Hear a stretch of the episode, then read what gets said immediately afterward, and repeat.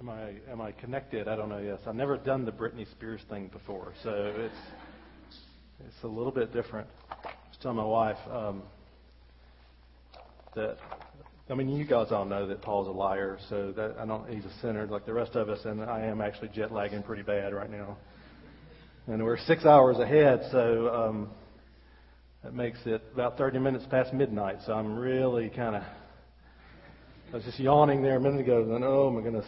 But uh, yeah, we'll be here long enough, just long enough to get over that, and then it'll be time to go back and adjust back the other way. But it's really great to be back. Um, uh, so we're from Birmingham, and we've lived our whole life here. And until we moved to Ireland, we we ain't never been nowhere. You know, this is just where we've been. You know, we started dating when we were 15, got married when we were 22, and lived in Birmingham all our lives. And I saw the head turn, and I wouldn't recommend that any child start dating when they're 15. So you youngins back there, yeah. Uh, I told my daughter she couldn't do it. She did it anyway. But um, we're going to be looking today and or tonight in the morning at um, at a theme of um, I guess God just kind of put to me, but the idea of, of kind of lifting our eyes and, and seeing the harvest and seeing do we really see. We're going to talk tonight about what it means to to look and see what's out there, to see the harvest. I, um, I've talked to a lot of people who um, who really can't couldn't imagine themselves being in missions, and Laura and I could never imagine ourselves being missionaries in any sort or way, and a lot of people couldn't imagine being involved in missions in any way. Um, so I want to talk tonight a little bit about maybe some some of the barriers that are there that keep us from seeing the harvest, that keep us from seeing what's going on in the world. And I think there are some barriers. And then tomorrow, we'll, in the morning, we'll look a little bit at, at how we might respond. But um, we're going to look over, if you want to uh, turn in your Bibles uh, to John, we're going to be in chapter 4. Uh, we'll start reading it. We're going to read in a minute, uh, starting in verse 27.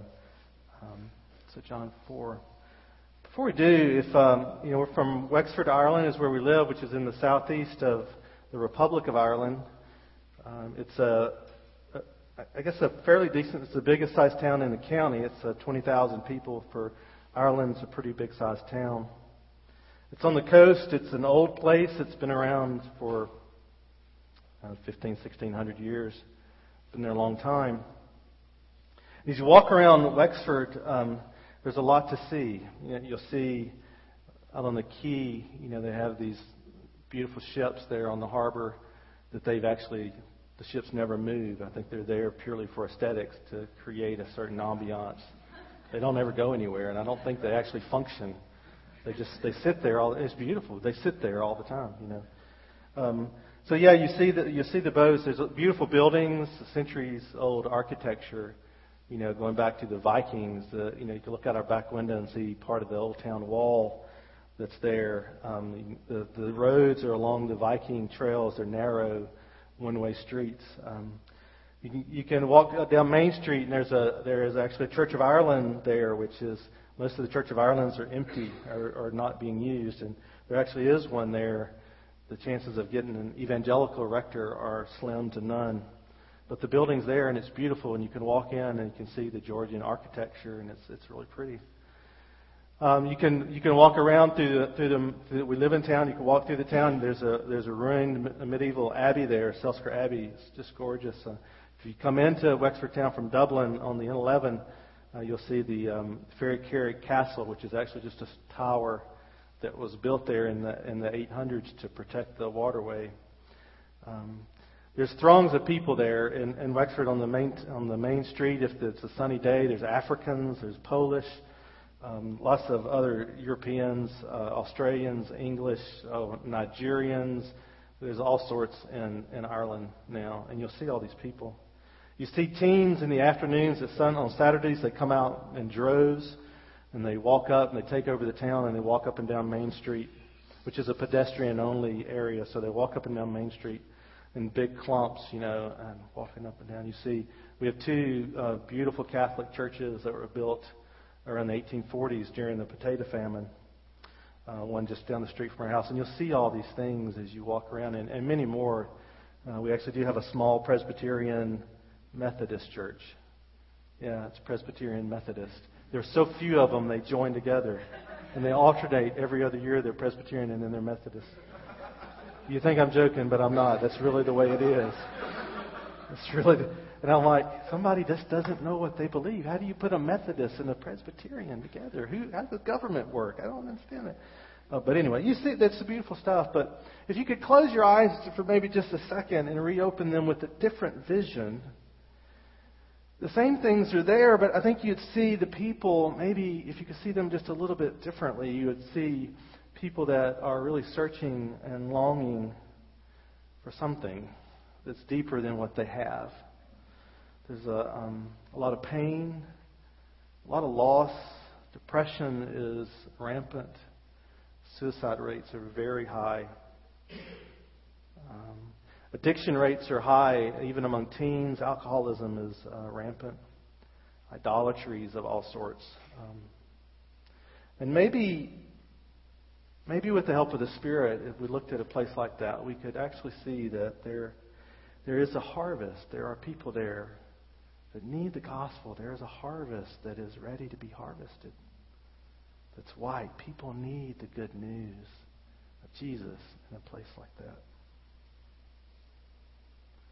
But when we look at the world around us, what do we see? Um, in the passage we'll read in a minute, Jesus tells his disciples to see that there is a harvest there.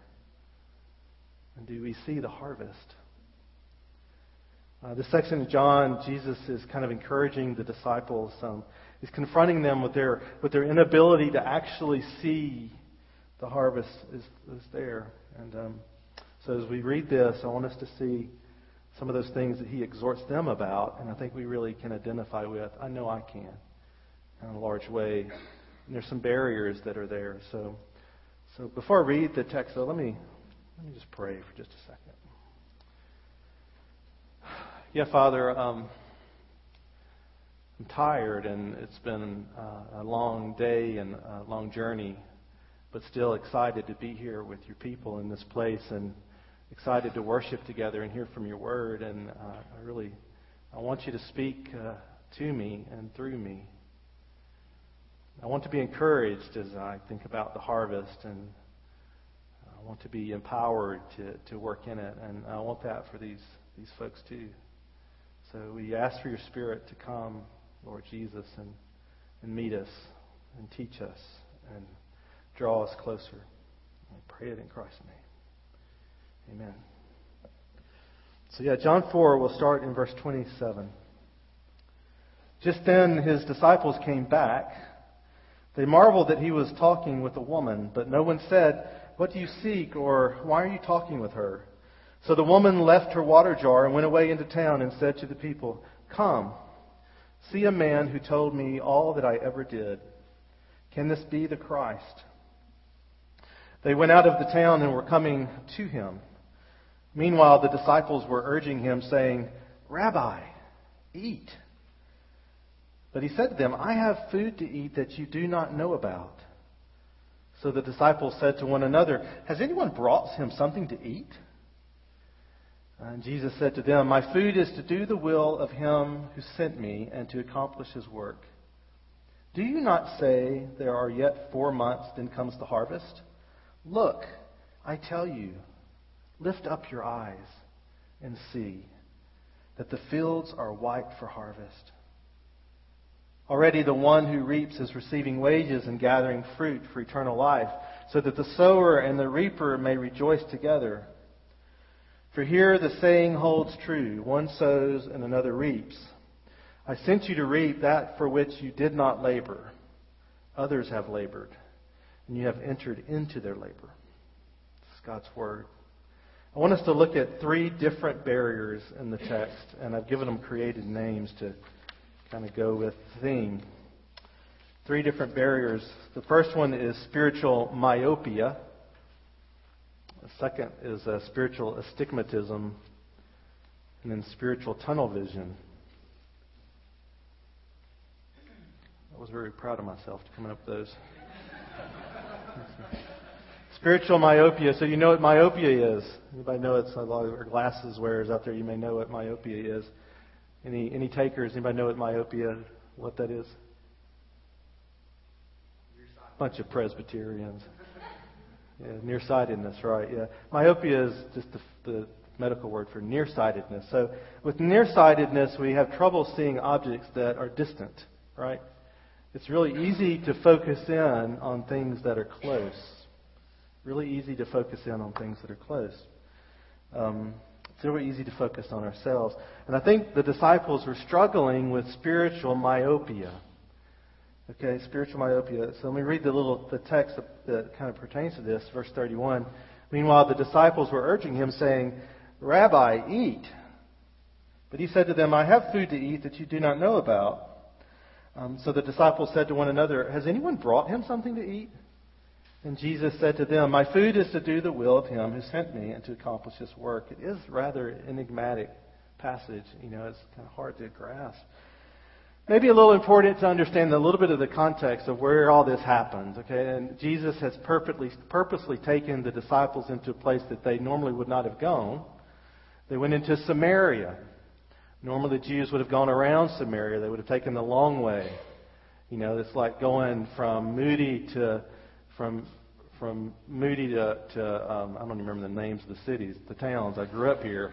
From, from Moody to Gardendale and going around 459. We're not going to go through town. We're going to go around town, you know, to get there. And that's what they did. They didn't go through Samaria because Samaria was not was not a place that the Jews interacted with the people.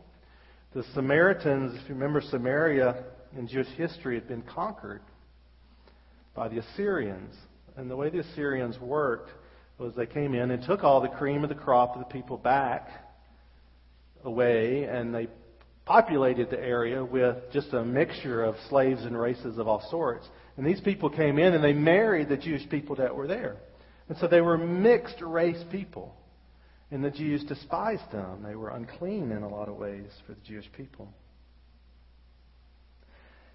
And because that's kind of the context of what's going on. So, so they brought them here, and so they come here, and Jesus then has this interaction with the woman. The disciples go away to, to buy food. And, and kind of step back just a little bit further, the disciples come back. They've been to buy food, they come back. And they marveled that he was talking to this Samaritan woman. He's talking to a Samaritan woman. What kind of rabbi is this? But no one, this is from the text, they marveled. Uh, he was talking to a woman that said, "What?" no one said, "What do you seek?" or "Why are you talking with her?" So the woman left her water jar and went into town, so on and so on. So, kind of confronted with the proposition of interacting with the Samaritans, confronted with the idea, the opportunity of interacting with the Samaritan woman, the disciples failed to envision anything greater than lunch. Okay, that, as far as they could get was, was, was lunch. That was it. And Jesus had taken them to this really out of the ordinary place, purposefully to interact with these Samaritans. And he's having this totally unorthodox conversation. And they come back and they absolutely ignore her. They act like it's not even happening. And they are interacting, uh, you want ham or turkey? You know, it's like, what do you want? You know, they're, they're worried about lunch. And when I read that, it just so, it resonated so much with me. And it reminded me of a great, um, this great cinematic thing. I, I don't know, you guys probably wouldn't. It's the Lord of the Rings. Have you ever heard of that? No, okay, I'll skip that illustration and move on. But in the, in actually in the movie adaptation, it's not in the books, but in the movie adaptation, this scene takes place, and it's a great scene. I love it. And uh, if you haven't seen Lord of the Rings, go see it. I mean, it's, it's just really great stuff. But there's a couple of characters you know, in in this scene. It's uh, one is is they're Merry and Pippin. If you've seen the if you've seen the movie, you know the characters Merry Brandybuck and Peregrine Took, also known as Pippin. They're on a journey with the with the they're fleeing the bad guys to put it sort of all the guys on the big dark horses. They're trying to get away from them, so they're leaving their homeland, the Shire. They're going to see the elves. And they're being led at this point by this guy named Aragorn. And, you know, he's some great sermon illustrations with Aragorn, some good stuff. But this conversation takes place. So they're walking out, they've left the Shire, they're walking along, and Aragorn says, Gentlemen, we do not stop till nightfall. And Pippin says, What about breakfast? You know, and Aragorn says, You've already had it. Pippa says, We've had one, yes. But what about second breakfast? And Aragorn turns and walks off in disgust, and Merry says, I don't think he knows about second breakfast, Pip. Pippin says, What about Elevenses? Luncheon, afternoon tea, dinner, supper. He knows about them, doesn't he? Merry says, I wouldn't count on it. The disciples had the exact same focus.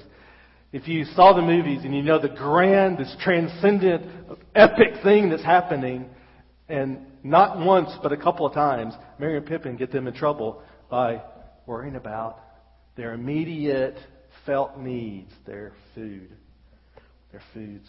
And, and this is what the disciples, and to them, he says, your, your eyes are turned down. I need you to lift up your eyes. There is, there's a reality that I want you to see. And, and that the question that we're dealing with here isn't actually really about food. You know, it's not about food. It's, it's more about did the, were the disciples really understanding the truth of the gospel, the truth of who Jesus was in their life at that time? It wasn't about he was upset about their food. He was upset about, or whether he was upset, but he wanted them to focus on a different reality. And I, I really feel like maybe this is the place that I resonate that I find this perpetual commonality with the disciples and their struggle to believe the reality of Jesus, who he is, and the reality of the gospel. They had this deep struggle. And this, it's a little point I recognize, but it's two, kind of two little side issues or two little applications or whatever subpoints. Or work it out. Let's just work it out a little bit, okay? What were they worried about? Their felt needs. They're focused myopically on themselves. One was their physical needs. They're worried about their food, you know, without doubt they're concerned. And the passage that immediately came to mind was a passage I memorized years ago. And you may know it. It's from Matthew 6, where, where you know, Jesus is talking. He says, now, don't worry about what you eat, what you drink, and you know, you sleep, and all that sort of stuff. Your Father knows you need these things. He knows you. Your Father knows. Seek first His kingdom and His righteousness. And He'll provide those things. All those things will be provided for you. I'm like, wow. It just really struck me that it felt like the disciples, they were missing, they were missing all this because they were really concerned about whether or not they were going to have lunch. You know? And, and I felt like the, the kind of force of the scripture is are we really living in the reality of Jesus that we have a Father who knows and cares and provides for us? Or do we spend our lives worried about what we're going to eat what we're going to drink and how we're going to clothe ourselves, what kind of cars we have and what kind of houses we have, and all of our material trappings. Is that where our attention really is? And are we missing, maybe, missing something really big that God is doing? Because we're focused trying to do something that our Father is in charge of. You know, trying to do something our Father charge. So it's kind of a, um, if you will, physical application of that to our physical needs. But also, I think there's there's a spiritual application or a way to work it out a little bit spiritually. It's it's really hard to to lift our eyes and see the harvest when they're focused on ourselves. And remember, we're talking about myopia. It's really hard for me to look up and see the harvest when I'm so worried about my own needs physically and my own needs spiritually. I was, you walk around in probably most of Europe, but I know it's true in Wexford, and that is, you know, we live in the town, and there's um, we don't have a front garden, a front yard. You know, you walk out a door and it's concrete. You know, you're on the street, and um, the, the roofs, you know, it rains a lot in Ireland, and everything's green, which I used to think was really pretty, and the roofs get these thick moss stuff on them. So when you have a good rain shower, the stuff kind of rolls off onto the sidewalks. And then people in Ireland love dogs. And they take their dogs for walks. And the dogs poop on the sidewalks. And they don't clean it up. And so when you go places, you got to process what's a moss and what's not a moss, and where can I step? You know what I'm saying? It's important.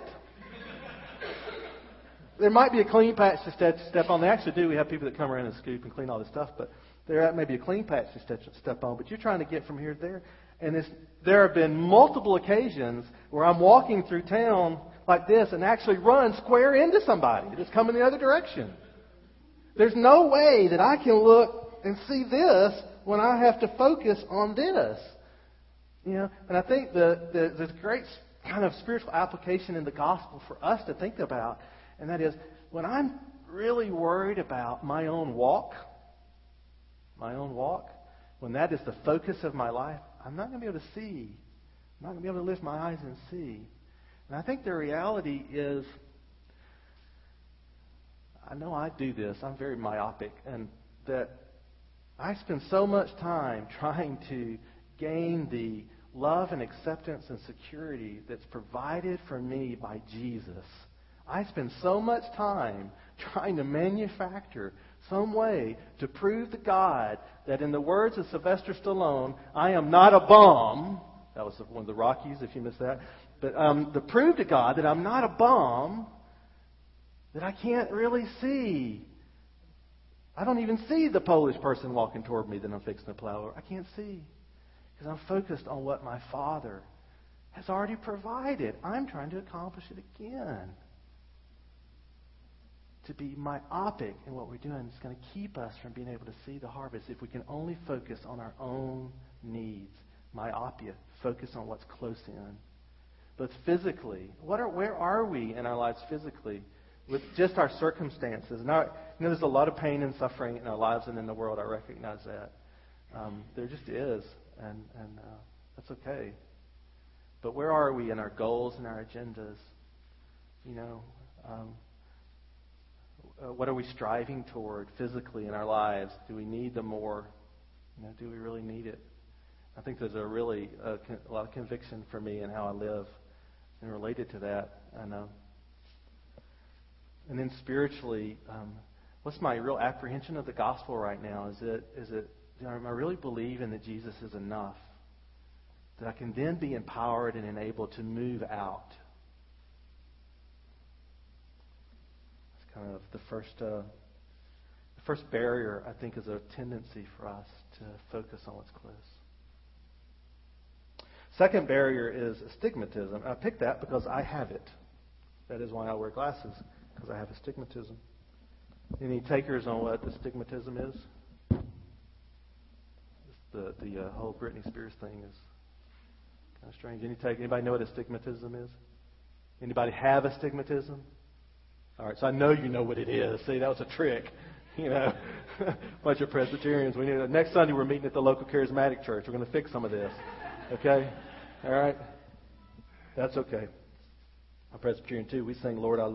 Uh, what's that song? I hate it. We sing at worship. I lift my hands to you, and then nobody lifts their hands.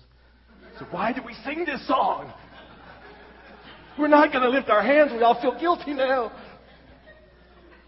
So astigmatism, you know, and stigmatism, I take my, I, my glass off. Everything's blurry. It doesn't matter where it is, you know, and it's a misshaping of the cornea. I think whatever it happens as you get old, doesn't it, Chris? Yeah. But yeah, everything is blurry when, with with astigmatism. It's a it's it's really rough. It's hard to focus on pretty much anything. Um, so the, really just magnification is what all this is, but it's different for each eye. The disciples struggled with this condition. Verse 35, Do you not say there are yet four months, then comes the harvest. Look, I tell you, lift your eyes and see the fields are white for harvest. Kind of, think again about the, the context I gave you a minute ago with the Samaritans. Um, the disciples would have, you know, they're going to Samaria. They know what they're doing. They would have been thinking, oh, Samaria, ooh, don't think so. You know, it's really an inability to look at the Samaritans and see that there a uh, harvest could possibly exist. You know, it's just it's not possible that there could even be a harvest. And Jesus says, kind of common that you'd walk out and go, yeah, yeah, the field, you know, it's growing, but still a couple more months before we're going to get the tractor out. You know, I mean, it's there's no harvest really going to happen here. You know, in Ireland we have a have a plant called rapeseed. I didn't know what it was when we moved over there. They they actually they distill it and make rapeseed oil, so it'd be like sunflower oil that you cook with, you know, and they also use it for biofuel. But so it's subsidized heavily by the EU because they use it for biofuel. But it's growing through most of the season, you wouldn't know it. But when it comes into bloom, it's bright yellow, bright yellow, and you can just wow. I mean, there's fields of it. It's, It's bright yellow. It's amazing. We didn't have any idea what it was, but that's what it is called rapeseed. But um, so the disciples, what the disciples, they gazed around them in this area where Jesus says is rapeseed. But they came in, they looked around. They're in Samaria. They looked around. So okay, we're going to get lunch. And they saw with their blurred visions what they saw did not compute when it came to Messiah, Samaritans, no relationship. Doesn't compute. There's no message here. There's no connection. There's no involvement of us with them. Um, maybe they looked around, they saw unclean. They saw racially repugnant. They saw Democrats. They saw Republicans. I don't know. They saw liberals, conservatives. I don't know, white, black, yellow, brown. They saw poor people, rich people. But they saw something that in their own, their own cultural grid, the Messiah, who we have here, does not connect with them. There's no connection. It was a complete fuzz, a complete blur to them. And I think it's a barrier for us. I think, just like the last one, this is a place of commonality between us and the disciples. Jesus then exhorts them you know, to lift your eyes. I want you to see. I want you to really see. I want you to really see what's there. Not just look, but really, really see. Um, let's go back in time just about five minutes ago. You remember the Lord of the Rings, right? There's this great illustration with this whole ring thing. Okay, there's the there's the Ring of Power. You got to remember that. You got to remember the Ring of Power. You know, the whole movie, the whole series is based on the Ring of Power. Okay, so the Ring of Power, and so Bilbo Baggins, if you saw the Hobbit, which was part one, was just out. I think there's 16 parts to it, but part one was just out. And the Hobbit, so Bilbo in the in the story of the Hobbit, he finds the the, the Ring of Power. It's dropped by Gollum in, in the caves, and he keeps it. You know, and it uh, and it does all its stuff. But um, he in the beginning of the uh, um, the Fellowship of the Ring, Bilbo is leaving to go live with the elves, and Gandalf, the great wizard, gets Bilbo to leave the ring for his nephew Frodo. Okay, you're all with me, right? These are hobbits, about this tall, at furry feet. Okay, so it's a ring of power, and uh, it's the one ring. You know, it it controls everything. It's it's it's the it for the whole the whole series, and um, so but Gandalf doesn't know what it is really. I mean, he knows it's a magical ring because he saw Bilbo use it to disappear. So he's like, okay, this is there's a magical ring here. There's lots of magical rings out there, and but he has a suspicion what it might be. And so he, he, he gives it to Frodo, he seals it, he clamps it, and he gives it to him, and he tells him to do something with it. What does he tell him? Keep it secret, keep it safe. I really thought you guys would be Lord of the Rings fans. Disappointed. How about, do y'all like Oh Brother, Where Art Thou? I have a lot of those illustrations. That's one of my second favorite movie, but we can go there tomorrow. I'll make up some tonight. But so anyway, Gandalf runs off, and uh, yeah, Gandalf goes off and visits or does this research, and he comes back, and he, he's got the knowledge. He knows I know how to figure out what this ring is. And he, and he um, if you remember, what he, he takes the the envelope of the ring and he throws it in the fire. And he gets it out and he takes it and he drops it in, in Frodo's hand, and then Gandalf sucking on his pipe and he's looking over this way and he's like, "What do you see?" And uh, and, and and you know staring at it. He's like, "No, no, that's nothing." He's, Gandalf, "Oh, okay, okay." He's like, "Oh no, wait, wait, wait, wait. Yep, there's some writing on there." And it's some language I can't read. And Gandalf says, Oh, that's the language of Mordor. Few people can read it. And it's evil. And you look really close. When you look really close, you, you, you see the evil. I think for us, if we look really close around the world, maybe we don't. Let's don't see. Let's not not see uh, the need for. Um, you know, we look at we look at countries and say they need racial racial reconciliation or they need democracy, or they need capitalism. America has been good at exporting. Or maybe they just need morality. They just need to get it together. They need to stop doing that, pull themselves up by the bootstraps, get up, go to work, let's take care of it. Maybe that's what they need. Maybe that's what my neighbor needs. That, maybe that's what the people. Maybe that's what they need. But I think if we look, look just a little bit closer, if we gaze just a little bit harder at the ring, we'll see that the real writing on that is, is sin that there is a tremendous need in the world, but the real issue isn't their democratic or, or not democratic. It's not their political system. It's not their racial system. The real issue in the world is that people are separated from God by their sin. The reason there's so much hopelessness in every country you go to, the reason that there's so much loneliness and depression and suicide and addictions, it's because people are separated from who they're supposed to be. They're separated from their Creator. They're separated from shalom by sin. Driven a wedge between them and the reality of the garden in their life. So, our, our one kind of um, astigmatism thing here is that there is no harvest in this place. Remember, they looked at, at the at the garden. I, they looked at Samaritan and says there is no harvest. The Messiah doesn't compute. I think sometimes we're tempted to look at the world and say there is no harvest.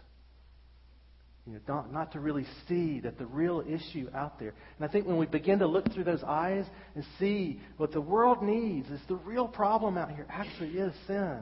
And they need Jesus. There's a tremendous harvest everywhere. It's all in bloom because the gospel can go all these places. And, and maybe the, and the second one that kind of flows with that is I think oftentimes, and this, Laura and I are, lived in this place a long time, and we had to have been kicked out. Uh, we're, uh, we're more like drug out of the boat. There's a great uh, thing on Facebook. There's a little cartoon of um, the footprints in the sand, the, the, the poem, where you say you got the walking alongside him and God. They're walking along together, and there's a one set, and he comes like, well, God says, well, that's why I carried you. And then there's another added to that, and then then, then God says, in that trench over there is where I drug you kicking and screaming. You know, I feel like, you know, our mission journey has a lot of that in it. God drug us kicking and screaming. Because the second little kind of astigmatism application here that we share with the disciples is that they just didn't really connect that we have anything to offer in this, in this harvest. You know, I just don't know that we have a place in the harvest. Yeah, I mean, there are, God calls them, and I have underneath this shirt. This I'm not actually overweight. This is my, I have a shirt under here that has a big S on it because I am super missionary. That's that was my vision of missions was that it takes it takes the super people, super Christians become missionaries. You know, that's the people become missionaries. Now, now that's just not true. We are some of the most messed up people you're ever going to meet. But Jesus is really big. You know, he's really big, and and I, I, I think what's really important for you to know is that God's always used messed up people. God prefers to use messed up people. If you don't believe me, you can do a quick survey of your, of your Bibles. Um, now, Abraham, he had it all together. That was one sharp dude. Well, that was before he told Pharaoh that Sarah was his sister and not his wife. And before he had that baby with this Hagar woman. I mean, that was, I mean, he, Abraham was a messed up dude. He had times just like us where he believed and he had faith that was a model for everyone. And other times you want to go, my word, what are you thinking? He struggled with belief and unbelief just like we do. Sometimes the gospel, the promise of the Redeemer and the Messiah was clear as crystal. And sometimes he couldn't find it for nothing. He was trying to protect his own skin because he didn't believe God was going to do it. He was trying to, with Hagar, he was trying to fulfill the promise of God because he thought God had forgotten. He didn't think God was going to pull it off. there's some other great ones. Um, mean, you can you can kind of go through and pick them out. Um, Moses was pretty good, great hero of the faith. You know, um, I, I like the, the, little, the little scene where he, you know, he finds the the um, uh, he finds what was it? I can't even remember my Bible anymore. He finds the two, uh, two the two Jews they were fighting, and, and he steps in and intervenes. And, or is a Jew? I forget. Somebody, some theologian, help me here. He steps in and intervenes basically, and and and takes over the salvific plan by himself. You know, God had it working, and Moses kind of took it over, and he had to spend 40 years in Midian for that. But there's a lot of heroes in the scripture, but there's a lot of doubters. Look at Thomas and his doubting. You know, it's uh, the nail mark. He had to see. That's me. I got to see. I want to see the proof. You know, I can't just believe. Uh, the, the apostle Peter, the quintessential doubter. You know, denies Christ three times. I mean, he, he's the quintessential weak person. And um, in the in the words kind of of uh, there's an author that you may notice that he's kind of edgy guy. He's uh, named Brennan Manning, and one of his books, The Ragamuffin Gospel, which I, I think is a wonderful book. Um, he um, uh, he says that uh, the gospel is for the weak need and wobbly disciples whose cheese keeps falling off the crackers. And that's us. You know, we're weak people. And sometimes we believe, and sometimes we got the gospel as clear as, as day, and sometimes it's clear as mud. You know, and, um, and that's who we are. And that's okay. But it's a, it's a barrier to think that, that we don't have anything to offer. God uses weak people, and He always has. Because it's in weakness that God is shown to be strong. All right, so um, so you got spiritual myopia. Focus on yourself, your own physical, spiritual needs.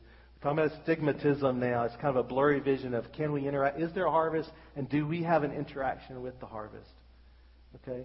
So I don't want anyone here to think I don't have I don't have enough to offer. I don't have the resources to offer. I don't have you know I'm not a very good prayer, and I can't go. Um, I think God uses the people that don't have much to accomplish a lot. You know, so I hope you're encouraged. And but as you interact with that, those barriers, just kind of see that's what they are. That temptation, that, that word from your flesh or the devil is that you're not good enough, and he's right that Jesus is. You know, and he covers all that, and that's all we need. The last one, and I'm getting sleepier as I go, if you haven't noticed, but um, spiritual tunnel vision. Now, what's tunnel vision? Kind of an easy one, guys. Come on. You know, it'd be a very narrow it's a medical condition where you lose your peripheral vi- your peripheral vision. You have a very narrow, narrow, a narrow view, uh, a small view of what is happening. And I think for us, having a small, the disciples had this, had a small view of what was happening in the harvest and what was really going on. Um, already the one who reaps is receiving wages and gathering fruit for eternal life, so that the sower and the reaper may rejoice together. Uh, for here the saying holds true one sows, another reaps. I sent you to reap for that which you didn't labor. Others have labored. You've entered into their labor. I think what Jesus is trying to get, he's doing is he's inviting his disciples to join into the army of God that's already out conquering the world in the name of Jesus. He wants them to participate in this redemptive mission. Um, I don't know who would have come before to plant the seeds with the Samaritans. I don't know. But he's saying there are, there are folks that come and sow, there's folks that come and reap. There are different places of involvement in missions. Everyone's not called to go work with the house church in China. Everyone's not called to go, you know, to, we have a team in Uganda. Everyone's not called, I'm not going to Uganda. Well, I might get drug kicking and screaming, but we ain't going to, the snakes are big in Uganda. They got some spiders there. We ain't got no snakes in there. I went to play golf with some buddies. I knocked my ball well, I always knock my ball over there. And you can go over there, guys, and stomp around. Don't worry about nothing. You're not going to step on nothing that bites because there ain't nothing that bites. You know, you can look all day, find a hundred balls. There ain't no snakes. You know, don't make no difference. You know, you better you need to spend all day because it costs so much. Um, but three things to hear. I, I want to kind of pick out of this real quickly. Um, one, the kind of the, the, the diversity of what missions is. Sometimes we fail to see the harvest because we don't see ourselves as farmers.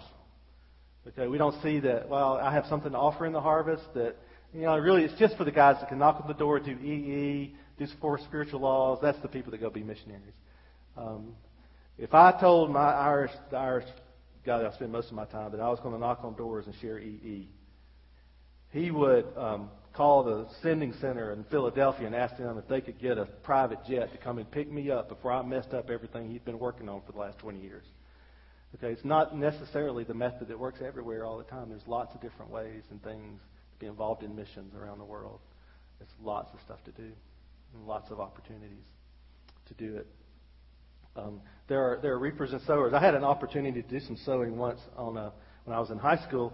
There was a um, I did an internship. It was something Birmingham City Schools were doing, and so I worked with uh, some forestry folks for a, a semester or and I went, we went out in South Alabama, and they'd get, gotten some seeds from a, a place up in Branchville that takes, they take the seeds out of pine cones, and they treat them, and then they sell them to people, different types of trees, you know. And so we were planting trees in South Alabama in this big field, and they basically just had a thing, bag on my side with these silver seeds in, and you just walk every so often. You had to put three seeds in. Spend all day sowing, you know. And I don't. Somebody eventually four or five years later came along, cut those trees down, and it might be this paper right here. I don't know, but it was it was different. You know, I did the sowing, but I didn't get to see the reaping. And that's okay.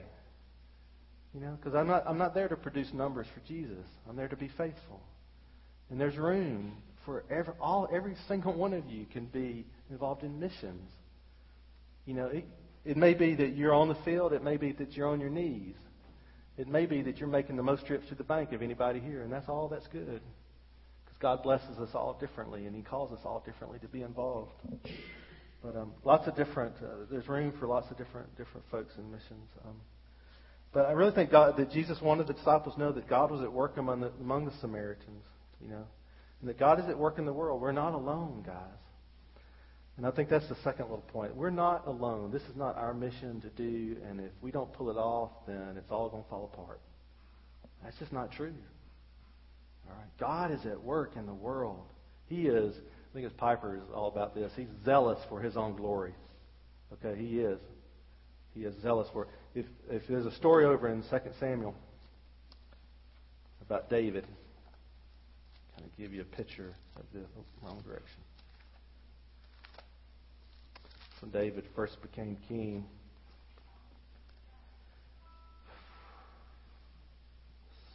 Second Samuel 5. Okay. Uh, I'm going to start with 17 if you're following along. It says, When the Philistines heard that David had been anointed king over Israel, all the Philistines went up to search for David. But David heard of it and went down to the stronghold. Now the Philistines had come and spread out in the valley of Rephaim and David inquired of the Lord, Shall I go up against the Philistines? Will you give them into my hand? And the Lord said to David, Go up, for I will certainly give the Philistines into your hand.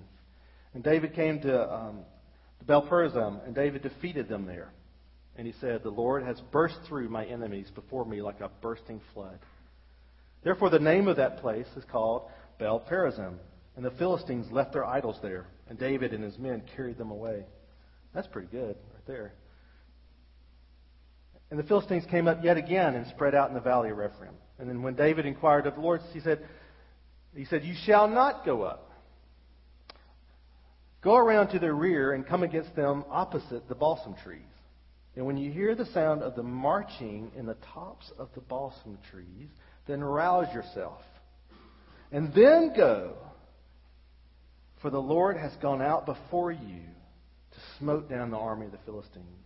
And David did as the Lord commanded him and struck down the Philistines from, from uh, Geba to Gezer. And I think that's just a great story. I think it's a great example of what's really going on in the world. The sound of marching in the balsam trees is that God actually is going before us and working in the world. There is no, there is no chance of failure, guys. God is going before us.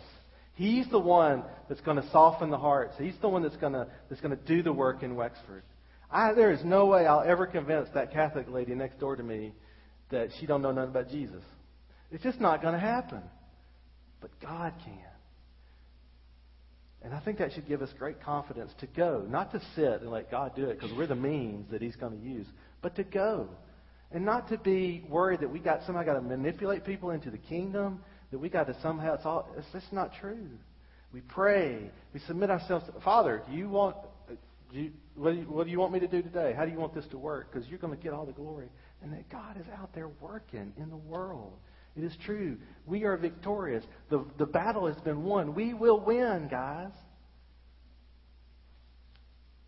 I used to use football illustrations, but I got in trouble for that one time when I said something bad about Auburn.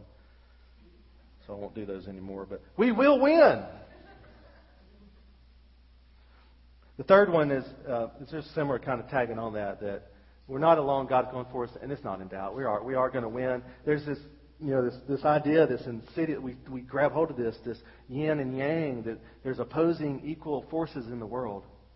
You know, there's these opposing equal forces. There's God and there's Satan. They're opposing equal. That ain't even close. Okay? you can't hardly even describe how wrong that is. All right? There are no opposing equal forces. All right? God is God and Satan is dust. He is nothing. He's a created being. He's not God. He has no power.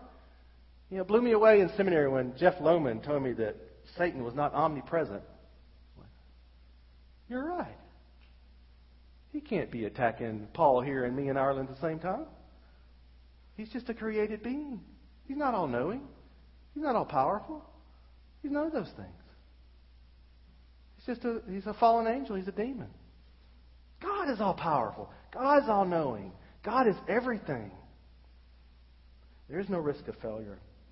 If we walk around um, around Wexford again, I left out the other day. I was working on these sermons, and um, I don't really have an office, so I try to work from home. But the kids were out of school for a week, so that it wasn't going to work.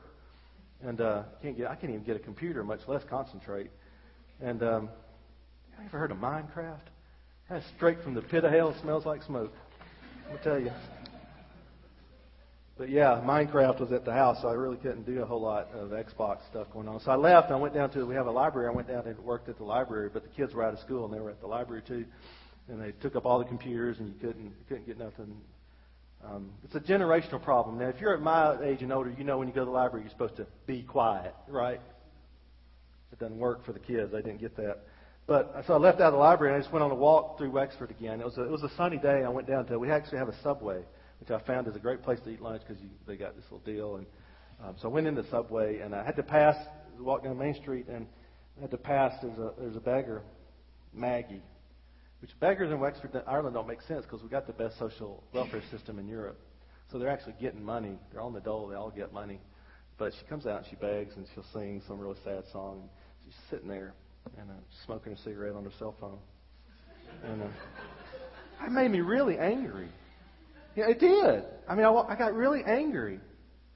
You know, she's sitting there on her cell phone smoking cigarettes. Are nine dollars a pack, and she's she's smoking cigarettes on her cell phone. Like, I mean, it's just I felt the cynicism, you know, the, the anger just welling up in me as I walked by her. I'm like, no, I'm trying to figure out ways how to enter into your life and help you, and you just really make me angry, you know. And I, I walked on, I, I walked on down. I got to the Subway, and there's a, some Eastern Europeans. I think there's a Polish guy. I don't know where the girl's from, but got in line, and uh, uh, Subway is one of the few places in Wexford in Ireland you go, and you get a sandwich, and it tastes exactly like it does in America. They have pickles there, which I think is great. They have ice, which is amazing. But I got in line. I'm getting my Italian BMT. I told the lady I wanted it on the wheat. The Italian BMT. She said, "You want sauce?" I said, "What? You want sauce?" What? She said three times. And the Irish girl next to me said, You want it toasted? I said, She didn't say toasted. Learn the language. I mean, you just kind of, ugh. You say toasted, you said sauce. I said, No, I don't want any sauce. I, want, I don't want sauce. Mayo, I want some mayo. No sauce. No, I don't want sauce. You know, and then I, I came back up. And one great thing about being, you know, in Europe, Ireland is in Ireland, there's laws that says that you can you can busk. Uh, busking is that, you can take your musical instrument and go stand on the street and sing, and people can give you money, and you can stand wherever you want to and do it. And I think it's wonderful. We have music all over the place all the time. The kids come out. There's music's big in the culture. They teach in the schools. There's kids out playing guitars, busking. There's, but we got this one guy. He's our one breath saxophone player. He sets up his amp and he's got a musical accompaniment and he plays. Doo-doo-doo, do do do. You know, it's just terrible. And he's out there every day. And he only plays like four notes because he's an old guy and that's all the breath he's got. And it's all do do do. Hey, how you doing? Hey, do do do. You know, and it's just the one. I call him just the one breath saxophone player because that's all he can do is one breath. And you just you just, you just kind of hear the condemnation in my attitude. You know, you hear the cynicism, and it's so easy for us to go there and not to see these people, the people, these, these people are a harvest. Now God says these people are harvest. And all these barriers that I just talked about, I suffer every single one of them. You know, I'm worried about myself. I don't want sauce. Yeah, no, I don't want sauce. I want mayo. I want pickles. I want olives. I don't want sauce. I'm worried, you know, it's all about me. The world revolves around me. I told I told Isabella, my eight year old, ten year old, the other day, I said, Sweetheart, come here. I said, Science discovered a long time ago that the sun is the center of the solar system. You are not. The world does. We don't revolve around you, sweetheart. You know, she knew it was a joke, but it revolves around me. So all these barriers is what I feel. You know, I feel this myopia. I look out at the harvest, and it's just a blur. These people don't need Jesus. These people need to go behind the shelves two by four. They don't need Jesus. They need to get straightened up. I don't see that sin is really the root. You know, I just don't. I don't get it sometimes. You know? And, and, and I don't get that, you know, sometimes I feel really guilty that I'm not doing enough, good enough job. Oh, maybe I'm not working hard enough. And I'm not producing right.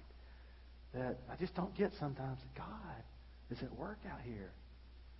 He's doing stuff. And I'm really freed up a lot to go and be involved in things. I don't have to feel pressure. You know, I don't. I can go out and just really invest myself in the life of people and let God do the work. And so, and I hope, kind of, as you think about the barriers, if I've kind of communicated halfway clearly, and kind of see what the disciples struggled with, that um, hopefully, like me, that if we're considering like what is how does this apply, that that maybe the Spirit will lead us to a place of repentance, that we see that we do these things. It's not just somebody else; it's us. You know, we this is our vision needs to be needs to be changed so we see the tremendous harvest in the world, and we see that we have a place in that harvest. All of us do. You know, we have a calling and we have a place in the harvest. So let's pray. Um, yeah, Father, I just uh, I really pray that you'll take this, uh, take the message and take the scriptures for them, Father, and just really plant and deep in our souls the things you want us to remember, and you know the things you don't, you just wipe those away, and and that the Spirit will really work, and you'll give us a great love for lost people, and a great love for you, and a real willingness to be involved in the harvest in whatever way that you would lead us to, but be open and ask the question, Lord, what what do you want of us? Where would you have us? How can we participate? Father, bless us as we go home and watch over us and keep us safe and uh, bring us back in the morning to worship you with glad hearts. In Jesus' name, amen.